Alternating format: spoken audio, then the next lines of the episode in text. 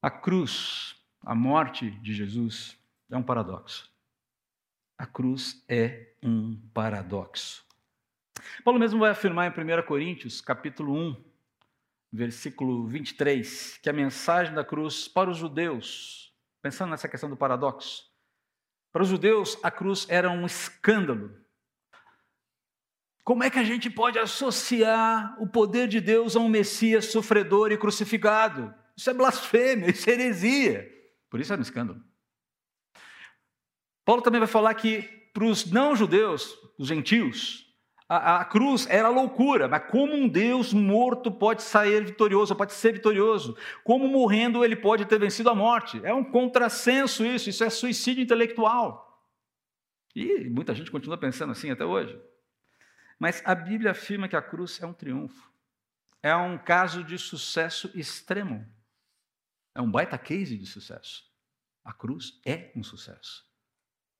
Um sucesso retumbante de Deus. Um triunfo inescapável de Deus. Próximo, próximo ponto do slide, por favor. Olha só o que Paulo fala em Colossenses 2, 13 a 16. Vocês estavam mortos por causa dos seus pecados e da incircuncisão da sua natureza humana. Aqui ele estava falando da rebelião é, do homem contra Deus, da antipatia a Deus, de estarmos brigados contra Deus, contra a nossa natureza humana, antes da nossa conversão. É isso que significa a incircuncisão é, é, da nossa natureza. Olha o que ele vai falar na sequência. Então Deus lhes deu vida com Cristo, pois perdoou todos os nossos pecados.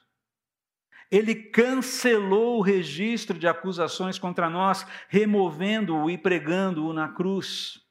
Desse modo, desarmou, desarticulou o registro de acusações contra nós, removendo-os e pregando-os na cruz, está resolvido. Está pago. Desse modo, desarmou os governantes e as autoridades espirituais e os envergonhou publicamente ao vencê-los na cruz. Ou seja, qualquer autoridade, seja humana, seja espiritual, de baixo, dentro da criação, foi literalmente desarticulada no seu poder de fazer qualquer coisa que impedisse o homem de estar reunido a Deus novamente. É só isso que a cruz significa. Mas a cruz é um sucesso que custou caro. Horror e triunfo coexistem na cruz. Repito, horror e triunfo coexistem na cruz. Horror e sucesso coexistem na cruz, como nós vamos ver agora. Próximo slide, por favor. Perceba como continua o capítulo 16. Jesus acabou de ser julgado na manhã de sexta-feira, ali por Pilatos, e o julgamento acabou com o seguinte veredicto: morte e morte por cruz. Foi isso que a população de, Jerusalém pediu naquele momento. Mate-o e mate-o crucificado. É uma morte bastante é, digamos, odiosa, vergonhosa. Não era uma morte limpa. Você se lembra de Gladiador? Lembra daquele momento em que Máximos é traído e é levado para ser morto pela guarda pretoriana? E vão fazer um golpe, dar um golpe nele e falar: me dê uma morte de soldado, uma morte digna. É óbvio que ele tinha algumas intenções com aquilo. Não era uma morte digna aqui. Era uma morte indigna. Ela tinha toda uma roupagem de indignidade muito forte. Quando eu pedi crucifíquio, não significa simplesmente a finalização da vida, mas a forma vergonhosa como nós vamos finalizar essa vida. Nós queremos que ele sofra fisicamente, emocionalmente. Nós queremos que ele sofra de todas as formas possíveis e imagináveis. Essa era a decisão ali do povo. Será que a voz do povo é a voz de Deus? Vamos seguir. Os soldados levavam, levaram Jesus para o palácio. E aqui eu quero, antes de é, iniciar a leitura, eu quero dizer, só explicar para vocês o que nós vamos fazer. Eu quero acompanhar a leitura desse momento com algumas profecias bíblicas. Então, nós vamos permear a leitura desse texto com alguns textos em Salmos, Isaías, que falam a respeito do sofrimento do Messias. Os soldados levaram Jesus para o palácio do governador, lugar conhecido como Pretório e chamaram todo o regimento. Oba, hoje vai ter diversão aqui, gente. Vamos lá. A ideia era essa. Era uma execução que ah, envolvia requintes de crueldade, a turma do, do, da chibata ficava animada nesses momentos. Vestiram Jesus com um manto vermelho, teceram uma coroa de espinhos e a colocaram em sua cabeça. Perceba que todo esse quadro é um quadro de deboche. Então saudavam zombando: Salve, rei dos judeus! Batiam em sua cabeça com uma vara, cuspiam nele e ajoelhavam-se fingindo adorá-lo. Quando se cansaram de zombar dele, e você está falando de cansaço de zombaria, não é uma coisa tão simples. Tiraram o manto vermelho e o vestiram com suas roupas, então o levaram para ser crucificado. Olha os ecos, isso é, é o que está acontecendo aqui. Tem é, referências proféticas atrás. Isaías 50, 5, 6, o próximo slide. O Senhor falou comigo e eu ouvi. Não me rebelei nem me afastei. Ofereci as costas aos que batiam a, e a face aos que me arrancavam a barba. Não escondi. Arrancar a barba é um sinal de humilhação extrema. Não escondi o rosto daqueles que zombavam de mim e em mim cuspiam. Está falando aqui do servo sofredor. Todo esse arco de Isaías está se referindo ao servo que viria para sofrer por amor e para cumprir o propósito, os propósitos de Deus dentro da realidade, dentro da história. Mas não para por aí, vamos lá, Isaías 52, 13 e 14. Vejam, meu servo terá êxito. Um texto que nós lemos constantemente aqui na ceia, finalzinho de Isaías 52 e Isaías 53. Isaías 53 vai aparecer bastante em algum momento aqui. Veja, meu servo terá êxito, será muito exaltado. Muitos, porém, ficaram espantados quando o viram. Seu rosto estava tão desfigurado que mal parecia humano, por seu aspecto quase não era possível reconhecê-lo como homem, dada a quantidade ou dada a intensidade dos flagelos que Jesus sofreu. Já mencionei aqui em algum outro momento dentro da em alguma outra pregação. Se você quiser ter uma noção exata do que foi o sofrimento de Jesus, leia o livro, livro Em Defesa de Cristo. Lee Strobel ele entrevista o doutor, um, esqueci o primeiro nome dele, Dr. Matherell, o primeiro nome não me lembro. Ele é um é, médico forense, PhD, médico forense, e ele faz uma descrição exata do que Jesus viveu, com base no relato bíblico. Não vou repetir aqui. É de embrulhar o estômago. Não foi uma morte, não foi uma execução limpa. Foi suja, sórdida. Isaías 53, 5 a 7. Mas ele foi ferido por causa da nossa rebeldia e esmagado por causa de nossos pecados. Sofreu castigo para que fôssemos restaurados e recebeu açoites para que fôssemos curados. Olha o paradoxo aí, está vendo? Castigo para restauração, açoite para cura. Ele foi oprimido e humilhado, mas não disse uma só palavra, foi levado como cordeiro para o matadouro, como ovelha muda diante dos tosqueadores, ele não abriu a boca. E o texto continua. No meio do caminho, era comum que o condenado carregasse a própria cruz, fazia parte desse processo de condenação, de morrer crucificado, e da humilhação você carregar a cruz, porque era uma forma de você ser humilhado perante toda a população. É uma morte de bandido, a pior morte que havia. E é interessante que ah, o texto continua aqui da seguinte forma: um homem chamado Simão de Sirene passava ali naquele momento vindo do campo. Os soldados o obrigaram a carregar a cruz. Era comum isso acontecer. As forças invasoras determinavam o que os outros poderiam fazer e simplesmente falavam: você aqui, larga o que você está fazendo e vem fazer isso aqui interromperam ali a, a, a, o dia de, de Simão Sirineu. Então perceba aqui que há uma situação trágica em acontecendo e você está no lugar errado, na hora errada. E você é sacado da sua agenda, você é sacado da sua rotina para fazer o quê? Carregar a cruz de outro homem.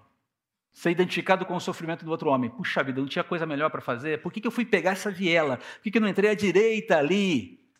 Na rua anterior, ao invés de vir pela esquerda? Por que eu não vi, peguei ali à esquerda ao invés de entrar pela direita? Por que, que eu fui cair nesse lugar? Eu sabia, estou aqui agora e estou com o problema nas mãos.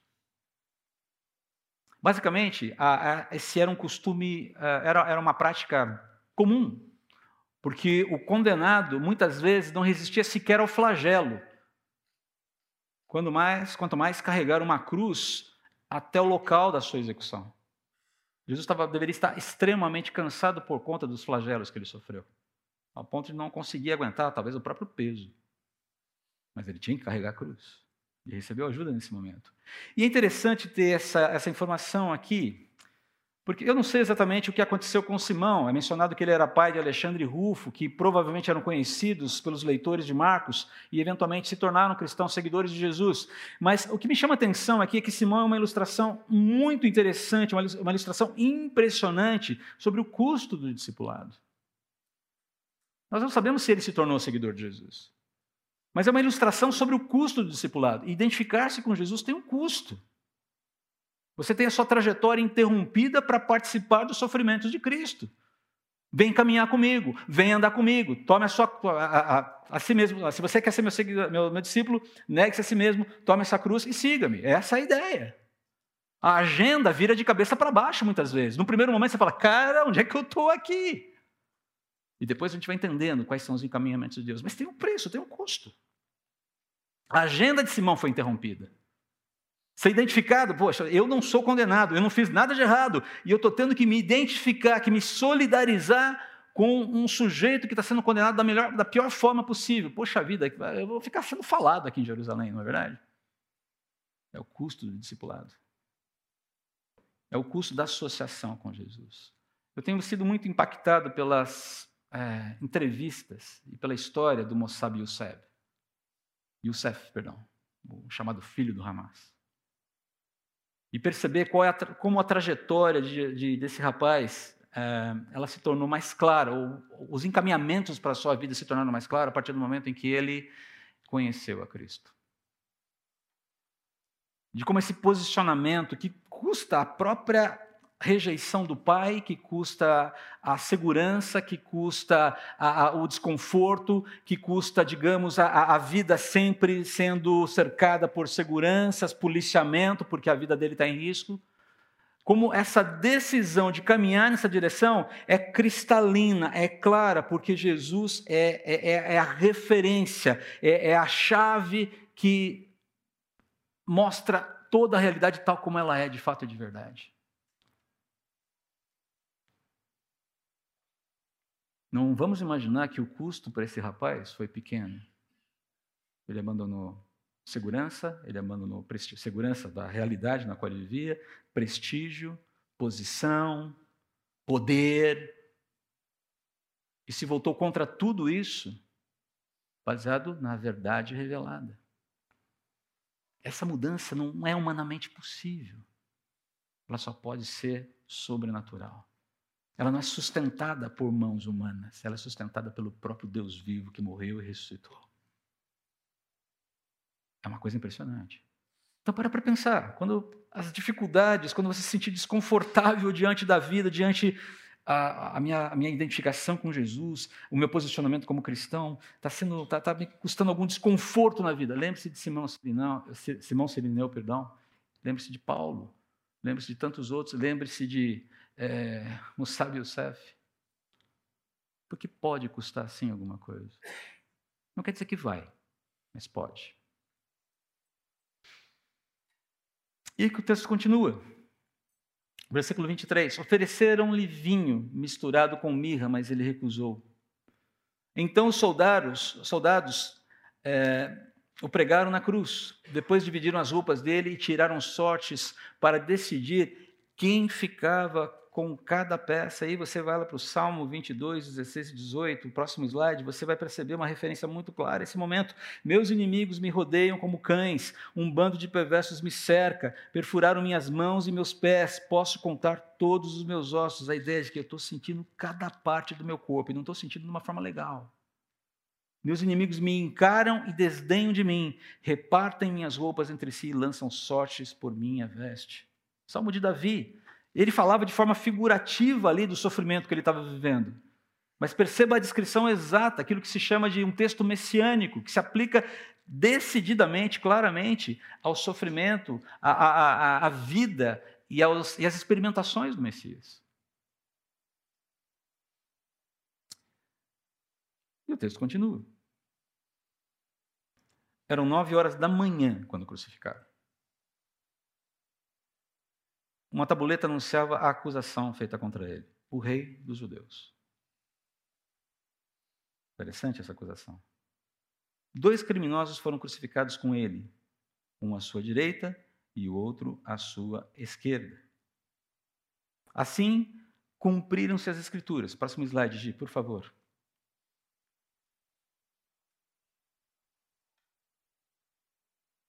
Que diziam: Ele foi contado entre os rebeldes. O povo que passava por ali gritava insultos e sacudia a cabeça. Bota só, bota, pode voltar um texto. Um, isso, esse aqui. E foi contado entre os rebeldes. O povo que passava por ali gritava insultos e sacudia a cabeça em zombaria. Olhe só, gritava. Você disse que destruiria o templo e o reconstruiria em três dias. Pois bem, salve a si mesmo e desça da cruz. A ideia aqui é, é, é, é afrontosa. Você olha aqui claramente, e aí a gente pode ir para o Salmo 22 de novo, uma, uma forma de. Uh, provocar alguma reação de Jesus que não pudesse, que não poderia de forma alguma acontecer. Desça da cruz se você é o Messias. Mostre que você tem poder de Deus. Mostre que você é o cara. Só que descer da cruz é fracasso. Descer da cruz é fracasso. E você vê todo esse quadro novamente retratado pelo Salmo 22. Eu sou um verme, eu me sinto um verme, a escória do mundo, e não um homem. Todos me insultam e me desprezam, os que me veem zombam de mim, riem da maldade e balançam a cabeça. Esse é o que confia no Senhor? Cadê o teu Deus? Mostra o teu Deus, Jesus. Mostra que você é enviado dele. Essa era a zombaria dos líderes religiosos daquele momento, entendam? Essa turma que deveria entender, tá? É, olhando para Jesus com um desprezo que nós não conseguimos sequer imaginar. Na cruz, pregado, já flagelado, cansado, exausto. Toda essa onda de acusações, de provocações, de deboche estão acontecendo. Versículo 33, ao meio-dia, três horas nessa jornada. Ao meio-dia desceu sobre toda a terra uma escuridão que durou três horas, do meio-dia às três da tarde. Nós não sabemos exatamente como foi essa escuridão, um eclipse, um, nublou, ficou. Enfim, o fato é que não foi algo normal. Houve ali uma reação, ah, uma, uma condição temporal, uma condição ambiental diferente ali. Por volta das três da tarde, Jesus clamou em alta voz: Eloi, Eloi, lama sabachthani. Uma pergunta, né? Eloi, Eloi, Lama sabachthani, que quer dizer, meu Deus, meu Deus, por que me abandonaste? Alguns dos que estavam ali ouvindo isso disseram: Ele está clamando por Elias, chamando por Elias. Um deles correu, ensopou uma esponja em vinagre, ergueu um caniço para que ele bebesse. Esperem, vamos ver se Elias vem tirá-lo daí. Basicamente, o que você vê aqui nesse momento em que Jesus clama por Deus, que Jesus é, se diz desamparado por Deus, é o momento em que Deus despeja toda a sua santa e justa ira pelo nosso pecado sobre Jesus. É o momento em que ele sente a condenação se consumando no seu ápice. E de alguma forma, o filho é, se vê com o pai virando as costas para ele. O pai continua sendo pai, o filho continua sendo filho, entendam bem. Deus não esgarçou aqui. A trindade não rompeu aqui. Mas nesse momento, o filho sofre com a execução permitida pelo pai. Toda a ira, santa e justa ira de Deus contra o pecado, todo esse desejo de reparação é lançado sobre Jesus. É isso que significa esse, essa sensação de desamparo. Fiquei sozinho. Estou sozinho. Então Jesus clamou em alta voz e deu seu último suspiro. A cortina do santuário do templo se rasgou em duas partes, de cima até embaixo. Quando o oficial romano, que estava diante dele, viu como ele havia morrido, exclamou: Este homem era verdadeiramente o Filho de Deus. Algumas mulheres de longe, entre elas estavam Maria, algumas mulheres observavam de longe. Entre elas estavam Maria Madalena, Maria, mãe de Tiago, o mais jovem, e de José e Salomé. Eram seguidores de Jesus e o haviam servido na Galiléia. Também, também estavam ali muitas mulheres que foram com ele a Jerusalém. O que me chama atenção nesse momento aqui é a atitude deste oficial romano. Este homem era verdadeiramente o Filho de Deus. O reconhecimento de quem Jesus é vem de quem menos se espera. Não vem de um líder religioso, não vem de alguém que esperava o Messias, não vem necessariamente de um seguidor de Jesus ali espalhado, vem de um oficial romano, de um soldado, de alguém encarregado da execução de Jesus. Essa, esse reconhecimento é, é, é, é impressionante, porque não há como a gente evitar a comparação dessa disposição de reconhecimento imediato diante dos fatos com a cegueira espiritual estabelecida, instalada em Israel. Mas, sobretudo, não dá para evitar comparar com a postura absolutamente reprovável dos líderes religiosos de Jerusalém, que amalgamaram aquela situação. A clareza de mente desse oficial, nesse momento, é, com todo respeito, queridos, abre aspas, um tapa na cara, fecha aspas, de gente presunçosa, pretensiosa, que se vê pronta e preparada para falar em nome de Deus sem discernir o óbvio sobre Deus e sobre si mesmo. É uma coisa impressionante o que está acontecendo aqui. É impressionante. Esse relato precisa nos impactar. Não dá para você olhar para isso e, e.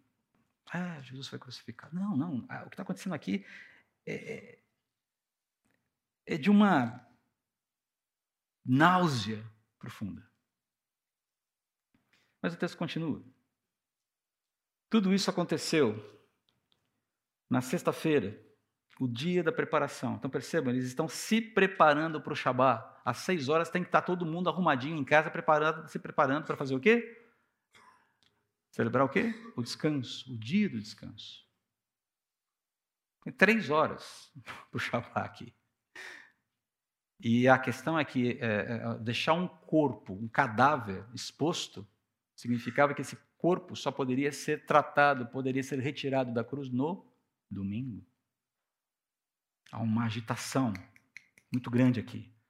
Ao entardecer, José de Arimateia foi corajosamente a Pilatos. Aí você começa a perceber as pessoas identificadas com Jesus se apresentando. E pediu o corpo de Jesus. Lembre-se que José era um membro respeitado do Sinédrio. Ele era um dos juízes que deveria estar presente naquele julgamento esquisito de Jesus e não estava. Surpreso com o fato de Jesus já estar morto, Pilatos chamou o oficial romano e perguntou se fazia muito tempo que ele havia morrido. O oficial confirmou que Jesus estava morto. E Pilatos disse a José que podia levar o corpo. José comprou um lençol de linho desceu o corpo de Jesus na cruz, envolveu no lençol e colocou num túmulo escavado na rocha. Então, então rolou uma grande pedra na entrada do túmulo. Maria Madalena e Maria, mãe de José, viram onde o corpo de Jesus tinha sido sepultado. E aqui você tem uma menção aqui, ele não havia cometido nenhuma injustiça e jamais havia enganado alguém. Ainda assim, foi sepultado como criminoso, colocado no túmulo de um homem rico. Eu tenho, passei bastante rapidamente sobre esse texto, procurando trazer alguns é, textos correlatos de Isaías e Salmos falando desse sofrimento de Jesus, para a gente entender que esse sempre foi o projeto de Deus.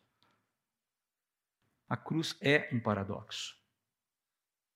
Ela escancara a culpa do ser humano.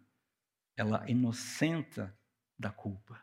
Ela pune o pecado. Ela perdoa o pecado. Ela condena pecadores obstinados, pecadores impenitentes, ela justifica pecadores arrependidos. Gosto muito da, de uma colocação feita pelo Dr. Vadislau Martins Gomes, reverendo Vadislau Martins Gomes, no livro Sal da Terra na Terra dos Brasis, onde ele fala assim: Não se engane o mundo de que não haja Cristo morrido por causa da injustiça e que não haja nele morrido toda a injustiça, todo o erro, seja dos opressores, seja dos oprimidos, seja do bom, seja do mal. Todo homem morre em Cristo, uns para salvação, outros para condenação eterna. A ideia de que não existe neutralidade em relação à cruz. A cruz declara a falência da religiosidade baseada nos méritos próprios, que é, na verdade, a cruz, na verdade, é uma anti-religião, se você parar para pensar. Porque ela diz: do teu jeito não funciona. Tem que ser do jeito de Deus. A cruz, na verdade, é uma declaração de falência nossa. E, ao mesmo tempo, ela nos habilita a uma vida que nós não temos condições de viver sozinhos. Ela anuncia a verdadeira religião baseada nos méritos do Senhor Jesus. Religião vem de religare, a ideia de estarmos religados à divindade, e nós não podemos estar religados à divindade pelos nossos, pró pelos nossos próprios méritos. Jesus se ofereceu no meu lugar. Perceba que é diferente. Não é aqui o ofensor que oferta a, o sacrifício para apaziguar Deus. É o próprio ofendido que se oferta no lugar do ofensor, como sacrifício vivo, como sacrifício para apaziguar, para resolver o problema. Substituição, fomos perfeitamente substituídos. Mas não só isso, nós fomos indiscutivelmente resgatados. Significa que fomos libertados mediante um pagamento e uma libertação definitiva.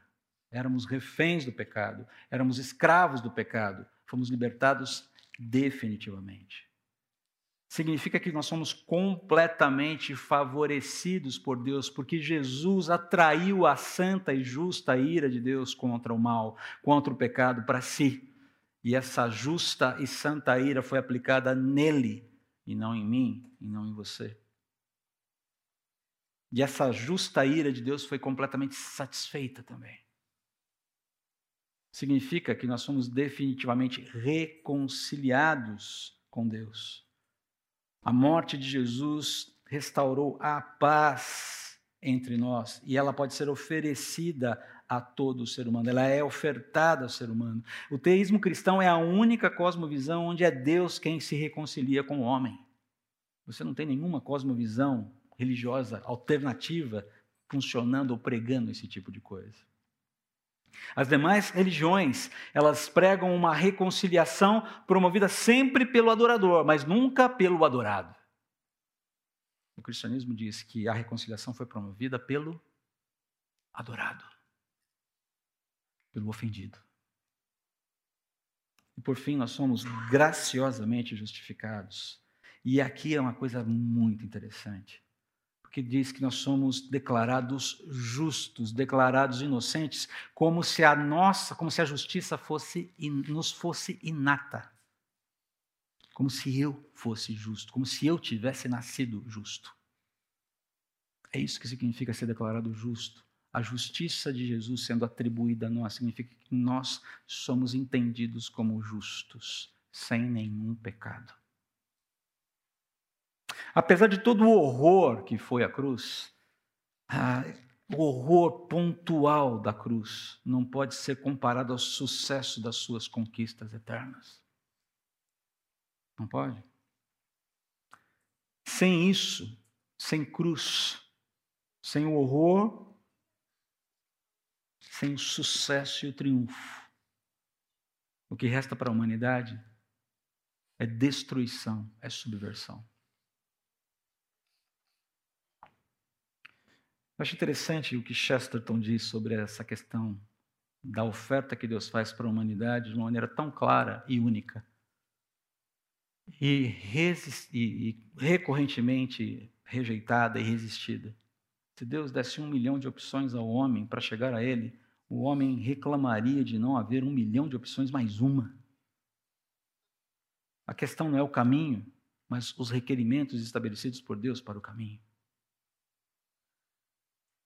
Eu gosto da cena, de uma das cenas, de uma cena que antecede essa cena que nós vimos no vídeo, que é quando, logo depois da, do resgate de Edmundo das mãos da feiticeira branca, que retrata muito bem, mas muito bem, o que está escrito no livro.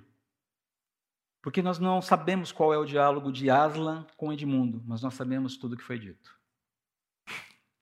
Uma, nenhuma palavra é registrada, mas nós sabemos o que foi dito.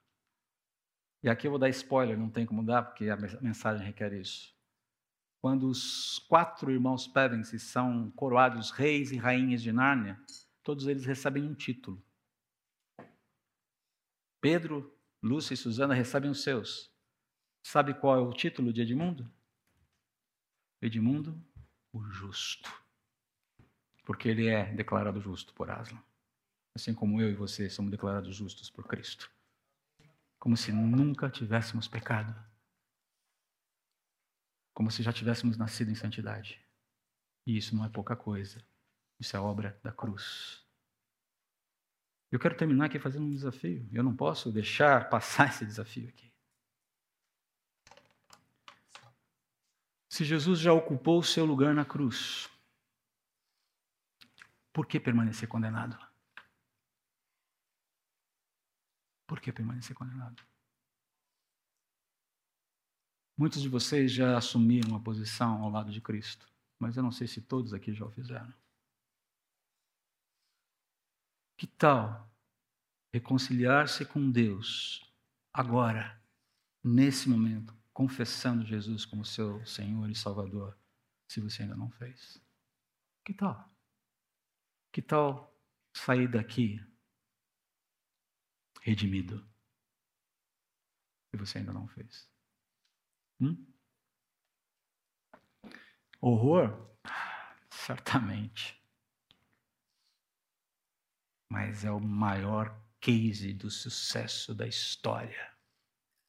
E nada muda isso. Absolutamente nada. Baixe sua cabeça. Vamos orar.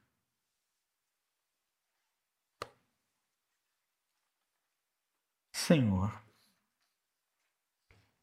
se alguém aqui nesse momento que ainda não se rendeu a Ti, Jesus, que ainda não fez as pazes contigo, Pai, pelos méritos maravilhosos de Jesus na cruz.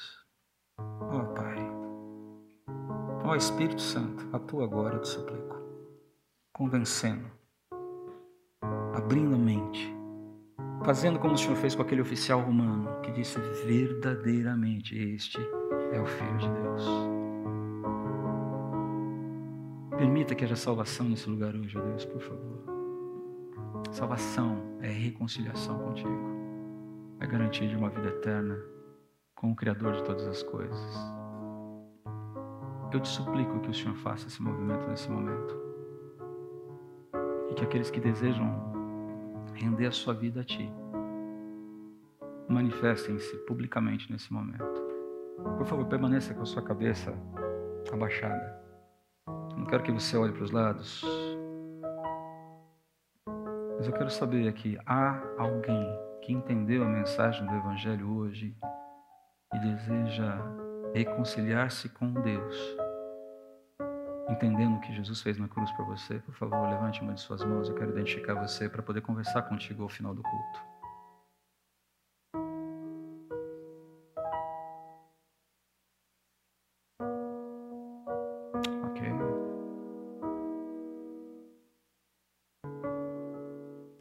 Senhor, o Senhor conhece cada coração e o tempo de cada um.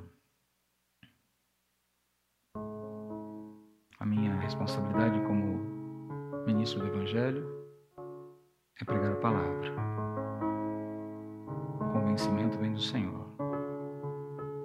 Eu clamo Senhor que aqueles que são salvos aqui tenham um novo olhar, um olhar renovado de apreço, de carinho e de gratidão pelo que o Senhor fez na cruz por nós. Vamos participar da ceia agora, nesse momento.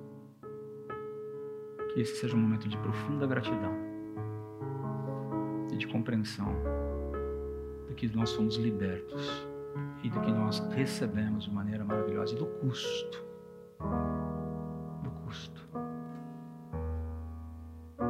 Obrigado por ocupar o meu lugar na cruz, por me resgatar, por me favorecer reconciliar e por me, e por me declarar justo.